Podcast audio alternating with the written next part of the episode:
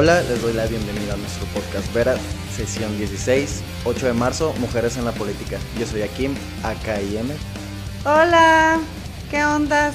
¿Qué hay? Yo soy Maicha con S y estoy bien emocionada porque luego este mes es muy interesante. Tenemos una invitadaza el día de hoy que estamos bien agradecidas de que se haya dado tiempo porque andan en muchas cosas, más por el día. Este, nuestra diputada federal Merari Villegas Sánchez. ¡eh! Hola, muchas gracias. Estoy muy contenta de que me hayan invitado aquí a este espacio. Fui testigo de cómo fue, eh, se fue ahí dando esta iniciativa familiar que tuvieron ustedes y me da mucho gusto que como familia estén involucrados en los temas de interés social y sobre todo que tengan un impacto positivo en las y los jóvenes sobre todo. Así que felicidades y gracias por invitarme. Muchas gracias cuando Un placer compartir estos temas que como dices, que, que tienen que trascender para que sean conversación natural, ¿no? que se hable en todos los espacios y en todos los niveles y con jóvenes, adultos, porque luego creen que la política es de los políticos, los políticos, ¿no? Ni siquiera las mujeres que participan en la política. Entonces, es bien importante trascender ese, ese, ese límite, ¿no? Y entender que también el gobierno también es del pueblo.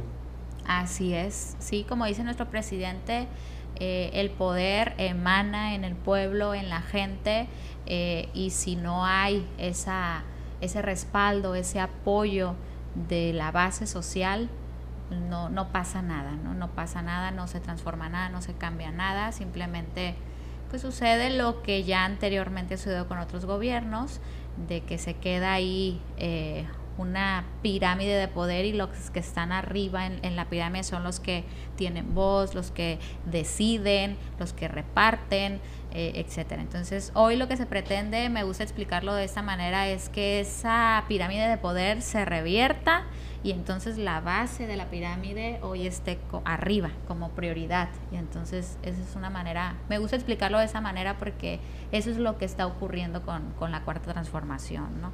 Y sí, y, claro que tú tienes una visión mucho más amplia que nosotros. Eh, vamos a ir haciendo eh, una, desarrollando un poquito los temas en la, en la charla. Y justamente es este tipo de gobierno que estamos en, en la actualidad y en el que eh, es histórico y justamente eh, los avances, aunque también hay, hay temas que hay que seguir este, empujando. empujando, exacto, eh, el asunto de la participación de las mujeres en la política, bueno, es todo un tema que incluso eh, las legisladoras han hecho promoción, ¿no? Y he visto ahí entrevistas y tal, pero vamos a empezar primero con cuestiones esenciales y básicas, ¿no? Que es como que conocer un poquito más a la diputada federal Merari Villegas. Pues eh, ahorita que estabas diciendo, antes de, que, de empezar otra vez, ahorita que estabas diciendo lo, del, lo de la pirámide de poder, se me hace raro, se me hace muy curioso porque el poder se le adjudica siempre lo masculino. Entonces, en, desde tiempos inmemorables, eh, este, los, los jefes de la casa, los hombres de la casa, los burgueses de la casa siempre han sido hombres, los, siempre han sido reyes. Siempre ha habido reinas, pero son quienes da, siguen con el con la sangre real, la, lo único que sirve es para la sangre real. Claro. Y hasta hace unos, cuando fue el, la primera, fue como este, en 1975, a, este solo el 11% de, este, del, de la política mundial solo era el 10%, y uh -huh. 10 años después solo aumentó un por ciento. No me quiero imaginar, o sea, cómo ha sido, este, cómo ha sido en tu experiencia como mujer este, entrar en la política? Uh -huh. Perdón. Eh, sí, efectivamente eh, hemos sido parte, todos nosotros, o, más bien estamos siendo testigos de un cambio eh, no solamente político, sino también creo que, cultural. Los cambios eh, inician con legislaciones, siempre. Eh, es decir, se legisla porque hay una demanda social, se legisla porque hay algo injusto que detectamos como, como sociedad. Y en ese sentido, el trabajo que hemos hecho en la Cámara de Diputados como representantes del pueblo ha sido basándonos en las necesidades que tenemos como mujeres, como jóvenes, como profesionales, como trabajadores, etcétera, ¿no? Son las demandas sociales que llegan a los espacios legislativos y es por eso que tenemos la necesidad como sociedad de modificar leyes eh, para eh, abrir brechas, como decimos, o para el fortalecimiento o reconocimiento de derechos, etcétera.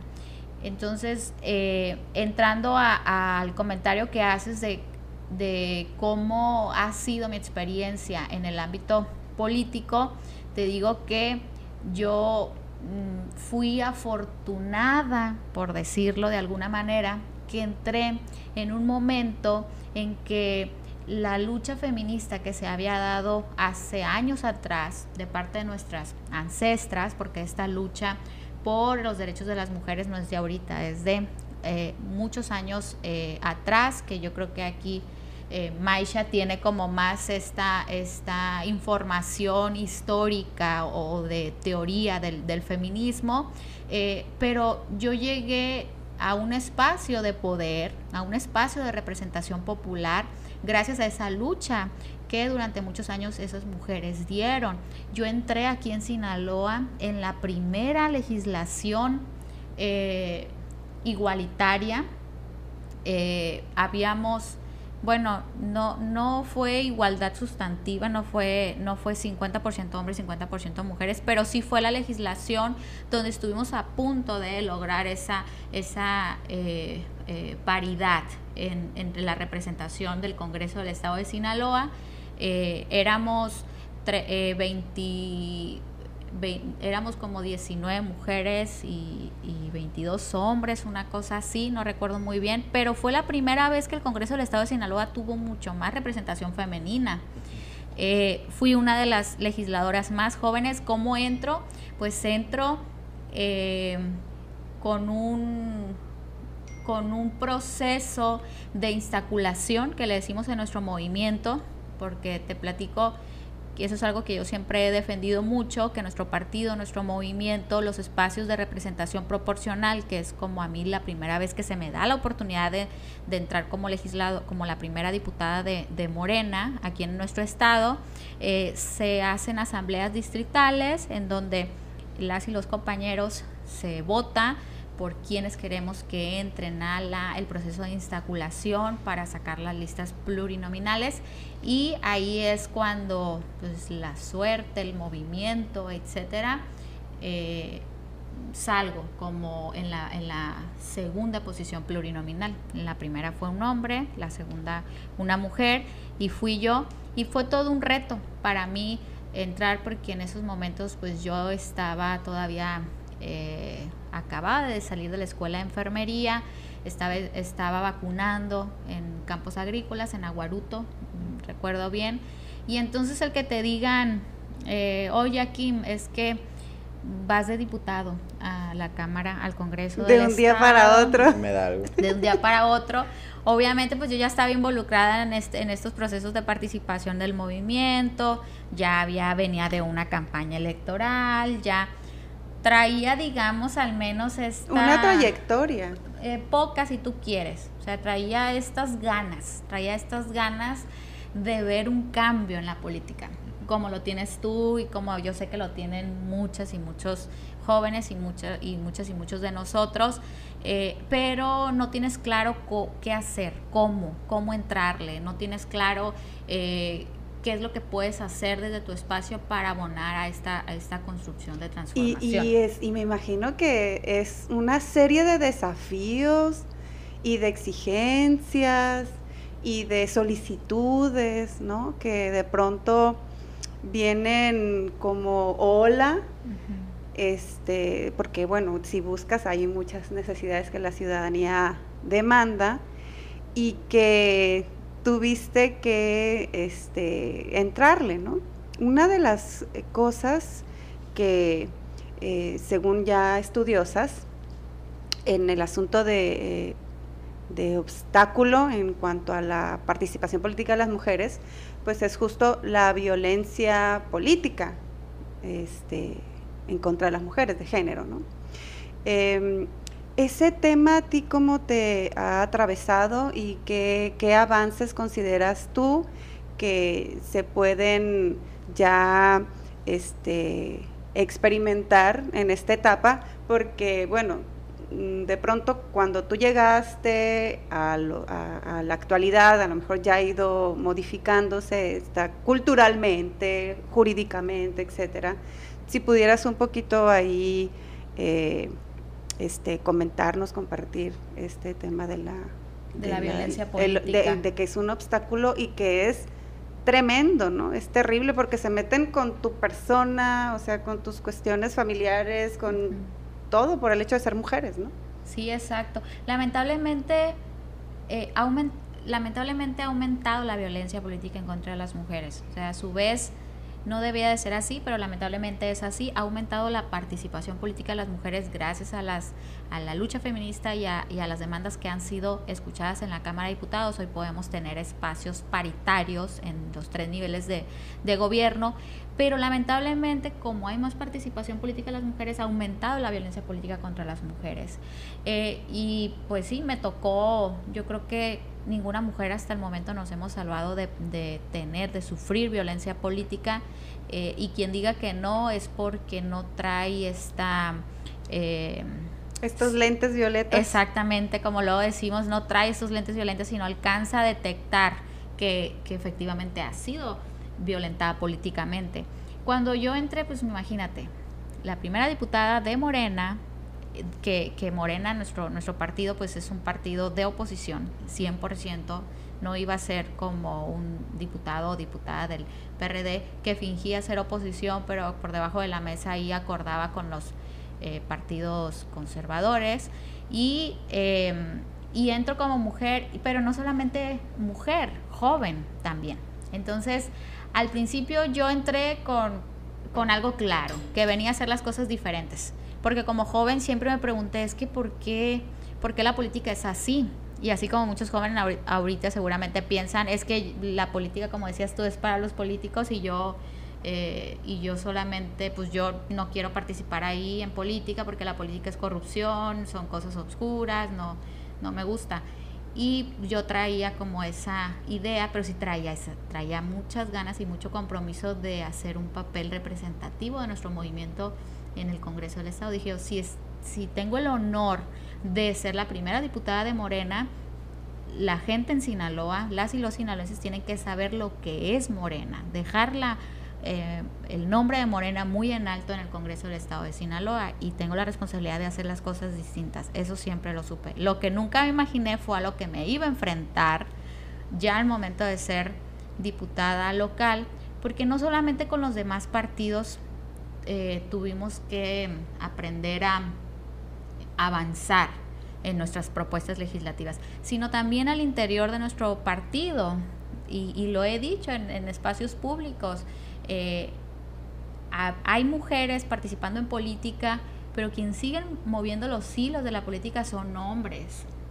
Ah, podemos, lamentablemente es así, es una cruel realidad. Habemos mujeres de diputadas federales, diputadas locales o regidoras o incluso ya hay eh, alcaldesas, pero quien toma las decisiones, hay gobernadoras, pero lamentablemente arriba de una mujer eh, hay un hombre en el sistema político, ¿no? Entonces, moviendo estos hilos, son los que se reúnen en las mesas, eh, en los cuartos de guerra, como decimos, para eh, armar sus, sus estrategias y para ti tanto. Y Lamentablemente es así. Me acordé porque decía una maestra, es que las mujeres tenemos que empezar a ir a las cantinas porque en las cantinas se reúnen los hombres poderosos y ahí, y ahí reparten muchas temas importantes y entonces pues tenemos que empezar a ir a las cantinas. Y yo, ah, yo pensé que para otra cosa también. también para otra cosa. Sí, es una cruel realidad, todavía hace falta mucho trabajo. Hemos avanzado mucho en el marco legal, pero necesitamos avanzar mucho en, eh, en el tema cultural, necesitamos avanzar mucho todavía en el tema de políticas públicas también, eh, pero bueno, es, es un avance sin lugar a duda. Y comentaba yo que, que, los de mi mismo partido, ¿no? Era así como que yo recuerdo, no voy a decir nombres, pero yo recuerdo que me decían, eh, ya aprenderás, ya aprenderás. Es que eres muy joven aún, te falta mucha experiencia, ya, ya aprenderás.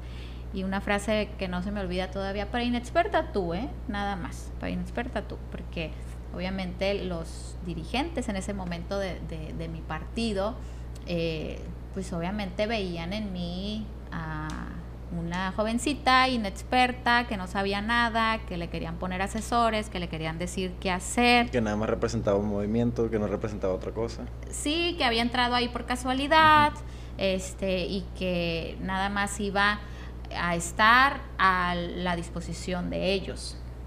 Y no es así, no fue así, se dieron cuenta, se dieron cuenta que tuve eh, pues las agallas ahí sí de, proponer una agenda por mi cuenta, de elegir a los asesores que yo quería que me acompañaran en esta responsabilidad, de, sentarme a la mesa aunque no fuera invitada, de, opinar de ciertos temas aunque no me haya, hubieran preguntado. Entonces fue así como me tocó eh, empezar a abrir brecha y algo muy importante también que y le quiero reconocer también a Maisha en esos tiempos me tocó también conocer a mujeres muy comprometidas con la agenda de mujeres en el estado de Sinaloa y de ellas aprendí muchas cosas, aprendí lo que eran mis derechos políticos, los que eran mis derechos como mujeres, que aprendí que estaba siendo violentada políticamente efectivamente eh, y que como mujer traía un gran compromiso con las demás mujeres, que yo estaba ahí representando a las mujeres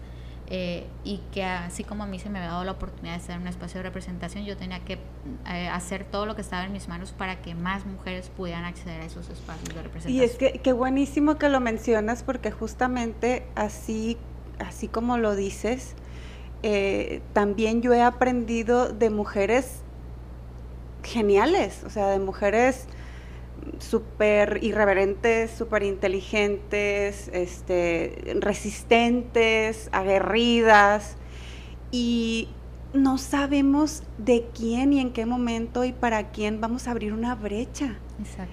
De pronto es una niña que a lo mejor te vea, me vea o vea a otras y que diga, es que yo quiero ser, quiero estar ahí.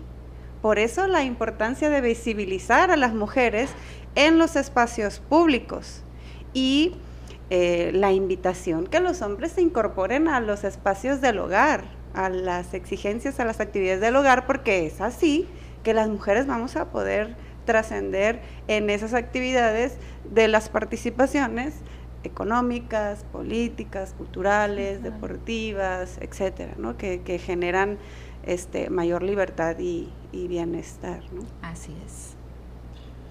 Este, ahorita eh, lo de con lo de la agenda es que nosotros, por ejemplo, yo en lo personal y yo creo que tú también, yo no entiendo cómo son las actividades políticas, no entiendo cómo, qué, qué es, no entiendo qué es la política, entiendo el término de política, pero no entiendo qué es lo que engloba a, alrededor de la política. Y cuando entraste, dijiste que cuando entraste, este, que te violentaban, pero luego quisiste hacer, poner, proponer tu propia agenda para empezar, ¿qué es una agenda? Y cómo, este, cómo hiciste para visualizarte en la política, porque dijiste que fue muy difícil. ¿Cómo, este, y nos contaste que fue, parece difícil, ¿cómo fue que escal seguiste escalonándote en, la, en la, el mundo de la política siendo mujer? Sí, ah, mira, son, son preguntas muy interesantes. Para empezar, todos nos tenemos que asumir como agentes políticos. Todas y todos somos agentes políticos. Hasta tú, las niñas y los niños, ¿no? Claro, tú por el simple hecho de estar aquí frente a un micrófono y luego enviar estas palabras, estas opiniones a un espacio público, que ahorita son las redes sociales, ya estás haciendo política, ya eres un, un, ente político, simplemente por eso. Desde el momento que le cuestiones algo a tu maestra, a tu maestro, ya eres un agente político. Entonces yo creo que para empezar, no debemos de cometer ese error de decir que la política es para los políticos, como dice Maisha.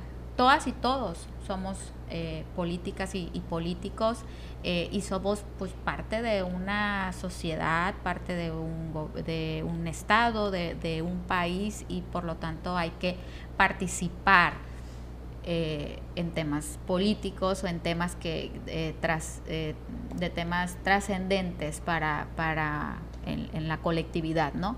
Ahora, ¿qué es la agenda legislativa?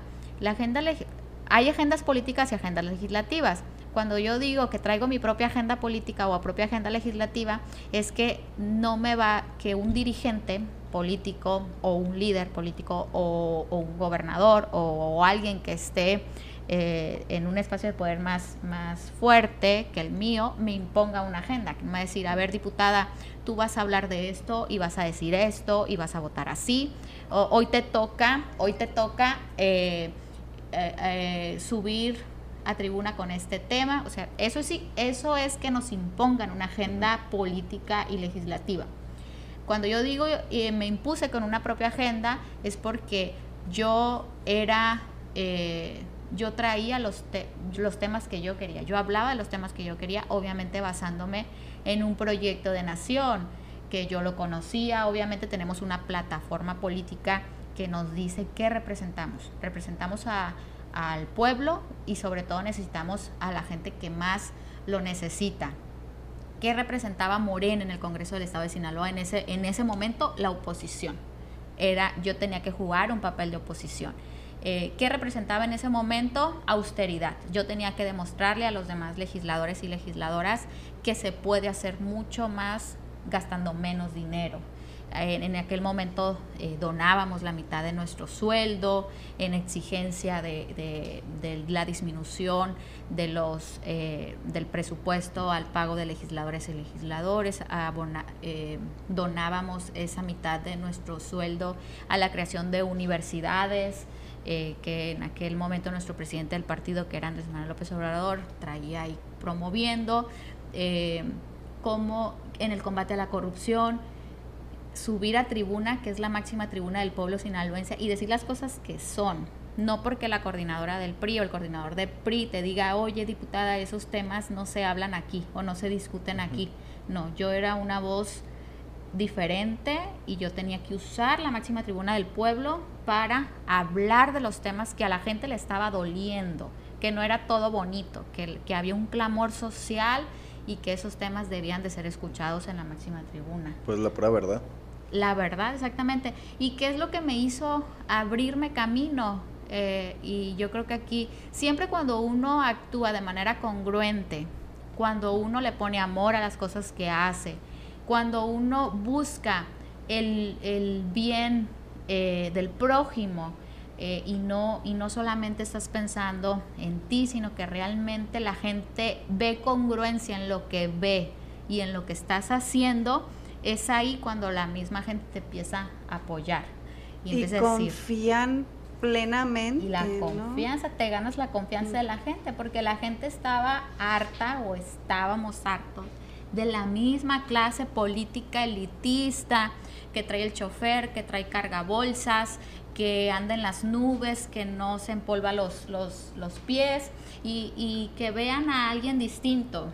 Que, va a territorio. Como cualquier ciudadano que viene a invitarte a que participes, a hablarte de temas eh, que son que deben de ser de interés de todas y de todos. Acudes a colonias. Sí, exacto. O sea, eh, representantes, como dice un amigo que fue diputado federal, representantes que se parezcan a sus representados. Que es decir, que sea un ciudadano común que, eh, que su agenda o que sus propuestas sean en representación de la gente, pues del pueblo y no... Eh, pues porque es el pueblo tu, tu jefe, es el pueblo, a nosotros como representantes populares nos pagan de los impuestos que a la gente. Entonces el pueblo es el que nos manda solamente, ni eh, cabilderos de empresas transnacionales, eh, ni políticos machuchones, como dice el presidente, es el pueblo y nosotros tenemos que eh, mandar obedeciendo, como dice el, el presidente. Yo, ahorita, hace un momento dijiste unas palabras muy de mucha trascendencia. En estos momentos puede haber jóvenes como Akim, que eligió su carrera profesional hace unos días. O sea, se solicitó su ficha de preinscripción para una formación a nivel superior. Entonces eso implica una formación profesional. Claro. En estos momentos a jóvenes, mujeres que se encuentran en este tema de su proyecto, darle estructura a su proyecto profesional, y que tengan ciertas inquietudes sobre este tema político, ¿qué les dirías? Porque tú dijiste tener amor y es como una vocación, ¿no? Es un llamado a hacer eso que disfrutas todos los días y que te levantas en la mañana con la energía porque tengo que hacer esto, tengo que resolver aquello, porque estoy disfrutándolo y porque estoy contenta como persona haciendo eso. Claro, también es que eh, hay que asumir un compromiso profesional porque hay que buscar independencia financiera, autonomía, ¿no? Ser independientes y tal. Sí, porque, porque necesitamos un salario, claro, ¿no? Pero básicamente, mm, o en esencia, esta, estas palabras que tú consideres como ay, ya sé que es un tema eso del coaching, de la motivación y tal, eh, pero que tú como mujer que estás en este espacio político y que probablemente te estén viendo chicas, adolescentes que van a construir su proyecto profesional y que tengan inquietud o dudas, ¿no? Que digan, no, no, es que sí quiero, sí me gusta, pero no la voy a hacer, no la voy a armar. Tampoco necesariamente que se quieran meter a la política, sino que están este, ¿cómo se dice? Están no, están cansadas ya de ah, del trato machista que hay aquí en Sinaloa, en México, en el mundo. Claro. ¿Qué palabras tienes para ellas para como que se uh, envalienten o es este se ay, ¿cómo se dice? Tengan la ajá, se animen, tengan la iniciativa de iniciar este o apoyar un cambio. Sí, claro. Eh, primero, respecto al comentario tuyo, Maisha, pues yo espero que a esas jóvenes y a esos jóvenes les sirva un poco la, experiencia que una servidora ha venido aquí a platicarles. Yo en mi caso, para que se den una idea, yo no sabía que, que a mí me iba a apasionar el tema de la política. Yo siempre fui una estudiante, estudié en la UAS y yo siempre veía que los maestros te invitaban que a repartir el volante por el partido político ahí del, del Paz y que te iba a dar un puntito más y eso, y eso yo no lo veía bien. Pero cuando yo estaba estudiando, eh, pues yo, pues no sé cómo le hacía, era la locura, pero yo tenía una niña chiquita, eh, estudiaba, tenía una estética eh, donde mis clientas me llamaban a domicilio, era, era la locura. Yo cumplía con la escuela, cumplía con prácticas, porque la escuela de enfermería, han de saber que estudié enfermería, es teórico práctico, entonces en las mañanas iba a clases, en las tardes iba a prácticas comunitarias, tenía a la niña chiquita eh, y, obviamente pues tenía que trabajar porque pues tenía ahí una niña. Eh, pero estudié enfermería, primero porque es una carrera muy humanista, ahí sí. La primera carrera que yo estudié para que se den una idea, no se desesperen, no se desesperen, puede que, que elijan una carrera que a lo mejor creen que les gusta y luego la empiezan a estudiar y se dan cuenta que, que no es lo suyo, tienen que ser sinceros con ustedes mismos y decir... O que, o que es mucho más amplia, ¿no? Que, que estudiaste eso y de pronto abrir el panorama y decir, pues puedo trabajar aquí, allá, allá, allá, no nada más no te vas a encasillar, claro, a eso me refiero. Eh, yo estudié primero mercadotecnia, pero el tronco, el tronco común, como le decimos, pues era pura contabilidad, pura administración.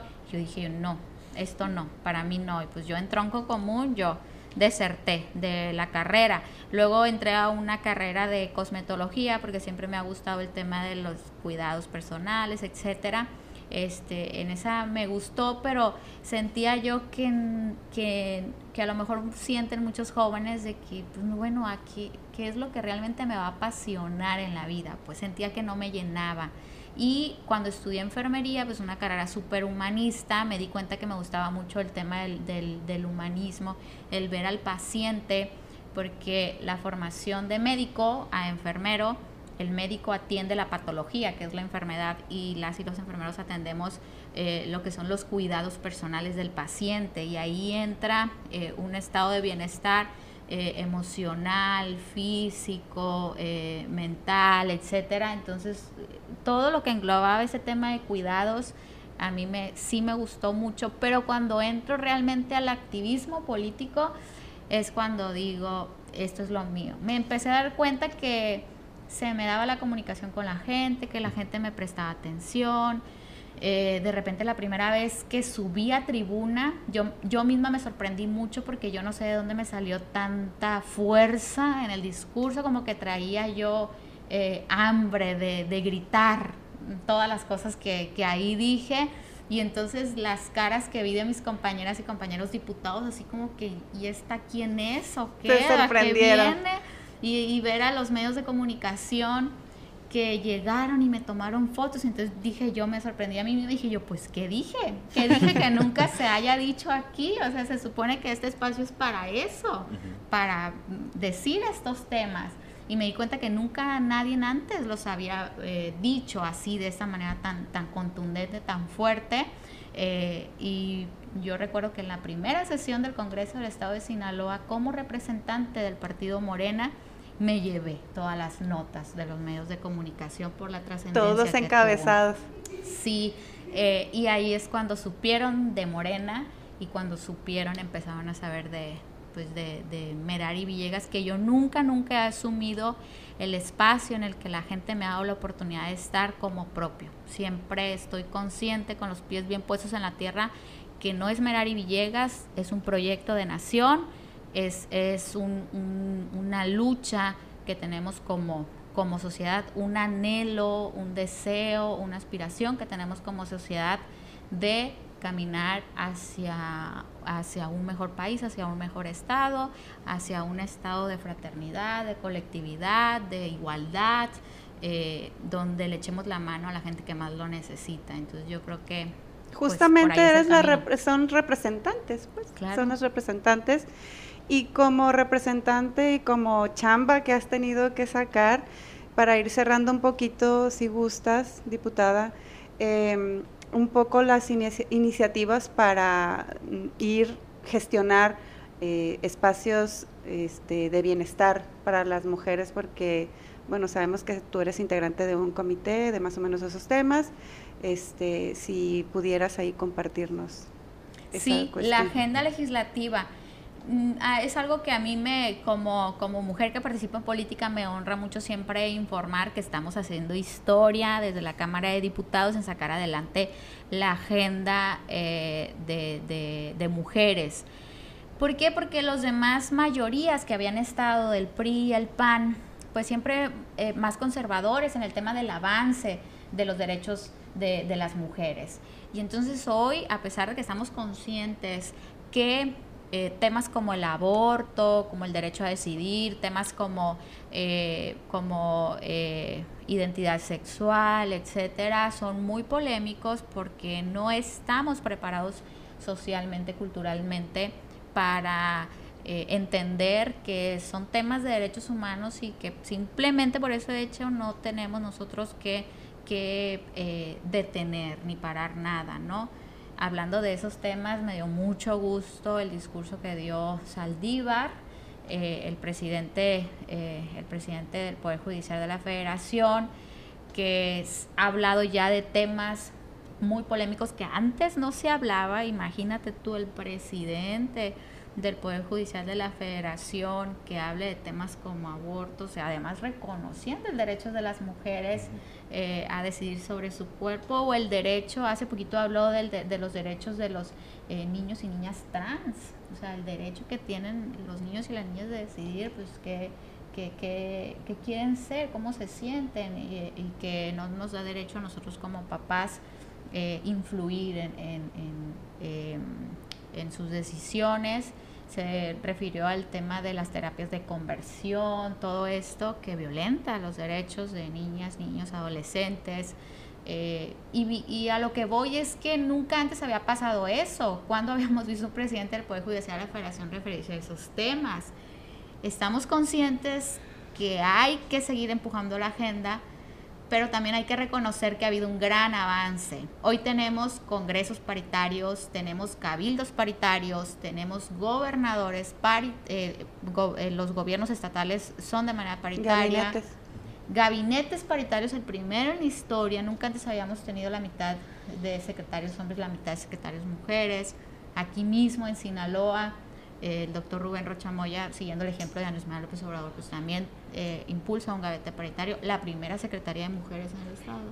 Entonces, ha habido avances, pero hay que seguir, hay que seguir, hay que seguir trabajando desde, desde la legislación para que esos cambios en el marco eh, teórico, en leyes, en reconocimiento de derechos, pasen a políticas públicas efectivas, a programas efectivos y eh, después que eso tenga un impacto en el cambio cultural y, en el cambio cultural de, la gente. Mucho trabajo, mucha chamba, mucho por hacer. Ya si quieres para cerrar, diputada, unas palabras por el 8 de marzo, tú como, como diputada eh, que quisieras compartir con las mujeres aquí en, tu estado, en la ciudad, del país? Sí, que, eh, que seamos solidarias, solidarias eh, entre todas, invitar sobre todo también, porque como bien decías, Maisha, ahorita no es un tema simplemente de mujeres, o sea, vivimos, compartimos un espacio entre con nuestros compañeros eh, varones y yo creo que nos tienen que acompañar en esta, en esta lucha que estamos dando por el reconocimiento y respeto sobre todo a nuestros derechos, eh, que somos iguales, que así como la mujer eh, sale a trabajar, sale del ambiente privado a lo público, no pasa nada, así también los varones pueden aportar también en lo privado, en los cuidados, en las labores eh, domésticas, que, que, somos compañeras y compañeros y que tenemos los mismos derechos y las mismas obligaciones ambas, ambos. Y también reconocer, les quiero platicar rápidamente, hace poquito estuvo eh, Fernández Noroña, que es un legislador muy polémico en la Cámara de Diputados, compañero nuestro, y me encantó, ustedes saben que estamos promoviendo el tema de la reforma de la, eh, de la reforma eléctrica en la Cámara, esa es como que la máxima lucha que tenemos ahorita para sacar adelante esto por la importancia, pero me encanta porque él cierra las asambleas informativas con un mensaje a los varones, me encantó. Eh, diciéndoles, hablándoles, no es la misma nunca que una mujer le diga a, a un hombre, oye, respétame, oye, tengo derechos, oye, soy igual que tú, oye. Simplemente por el hecho de que venga de ese mensaje de una mujer, muchas veces ponen una barrera, pero que un hombre le diga a otro hombre y que se hablan eh, así eh, directamente como son ellos, decía Noroña. A ver, compañeros, yo les quiero preguntar, ¿quién de ustedes se preocupó por qué ponerse hoy en la mañana? ¿Quién dijo, ay, este pantalón se me ve muy apretadito, me van a ver las nalgas, me van a dar ahí un arrimón o se me van a quedar viendo mucho. A ver, levante la mano, ¿quién de ustedes se preocupó por, por quién se iba a poner hoy en la mano? Y solamente se reían, ¿no? Los varones.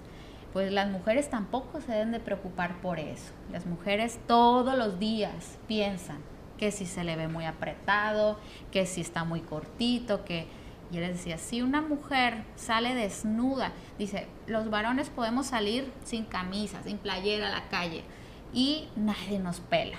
nadie nos dice, ay, mira, papacito, qué bueno. O Si una mujer sale desnuda, ¿qué es lo que pasa? Los señalamientos, las críticas, las violaciones incluso. Y les decía, una mujer puede salir desnuda a la calle y nadie tiene un derecho de tocar, nadie tiene derecho de tocarle un pelo sin su consentimiento. Y les ponía otros ejemplos refiriéndose al tema de decidir sobre nuestro propio cuerpo. cuerpo. Decía, una mujer, un varón puede embarazar a 300 mujeres y una mujer eh, se embaraza un, solamente una vez eh, al año y eh, una vez al año, sí, una vez al año y se le carga la mano eh, refiriéndose a la carga sobre la crianza de los hijos y cuidados. Y dice, y si el esposo le salió un hijote, pues también todavía se, se, friega más, decía. Entonces lo platicaba de una manera que a mí me encantó porque necesitamos más compañeros varones que, que, aliados. aliados, que sepan transmitir este mensaje con tanta claridad como lo hace él y para eso necesitamos que eh, ustedes como varones se informen y sean nuestros aliados y eh, nos ayuden a sensibilizar a otros varones también.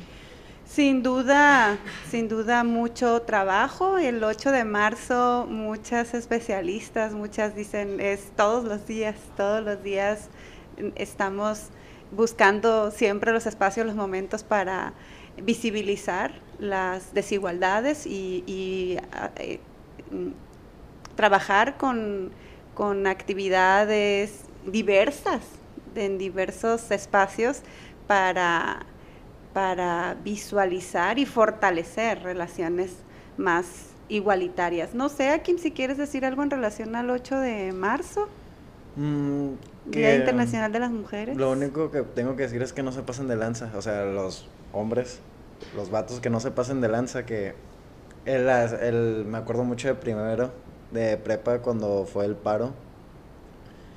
Que... Del 8 de marzo. el 8 de marzo. Que era de, de, ay, como no van a ir las mujeres, hay que hacer planes nosotros en la escuela.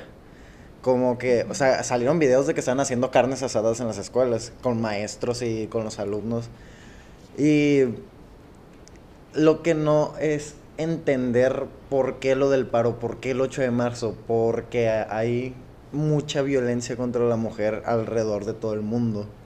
Tengan tantita empatía y pónganse... O mucha empatía. Bueno, mucha empatía y pónganse en, los zapatos de quienes son violentadas día con día. Así que no se pasen de lanza, no digan comentarios imbéciles, no digan comentarios que no van y tengan muchísimo respeto hacia las mujeres y no solo el 8 de marzo, sino por toda su vida. Y que no nos feliciten, digas tú.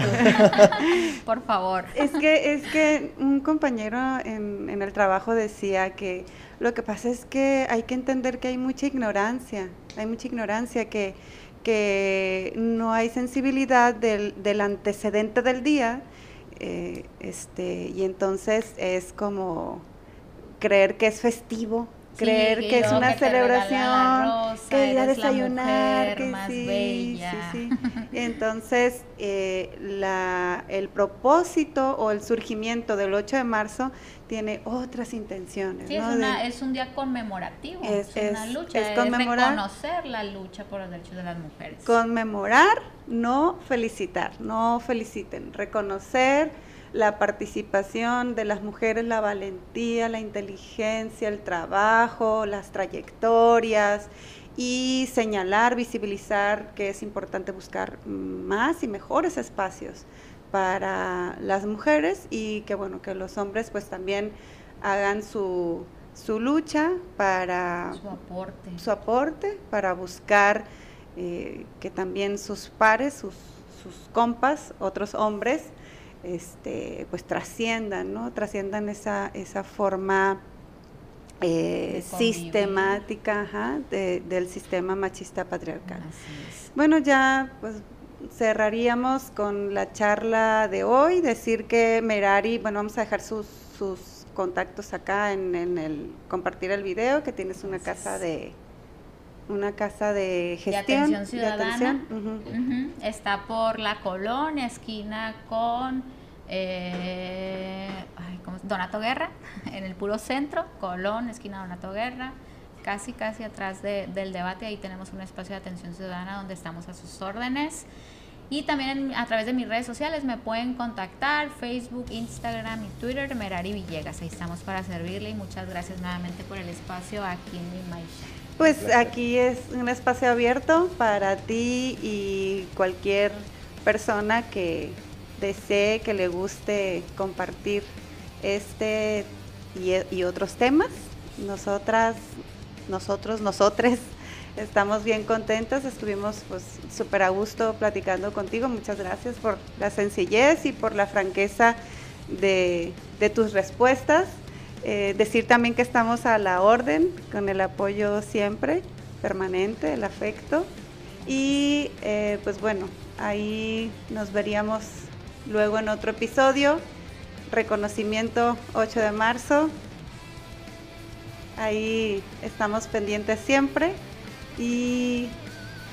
Ah, bueno, hay que despedirnos. Yo soy Maicha con ese. Yo soy Akim Akayeme. Yo soy Merari con Y. y esto fue Veras. Veras, bye. Eh, Jafit en audio y video. Bye.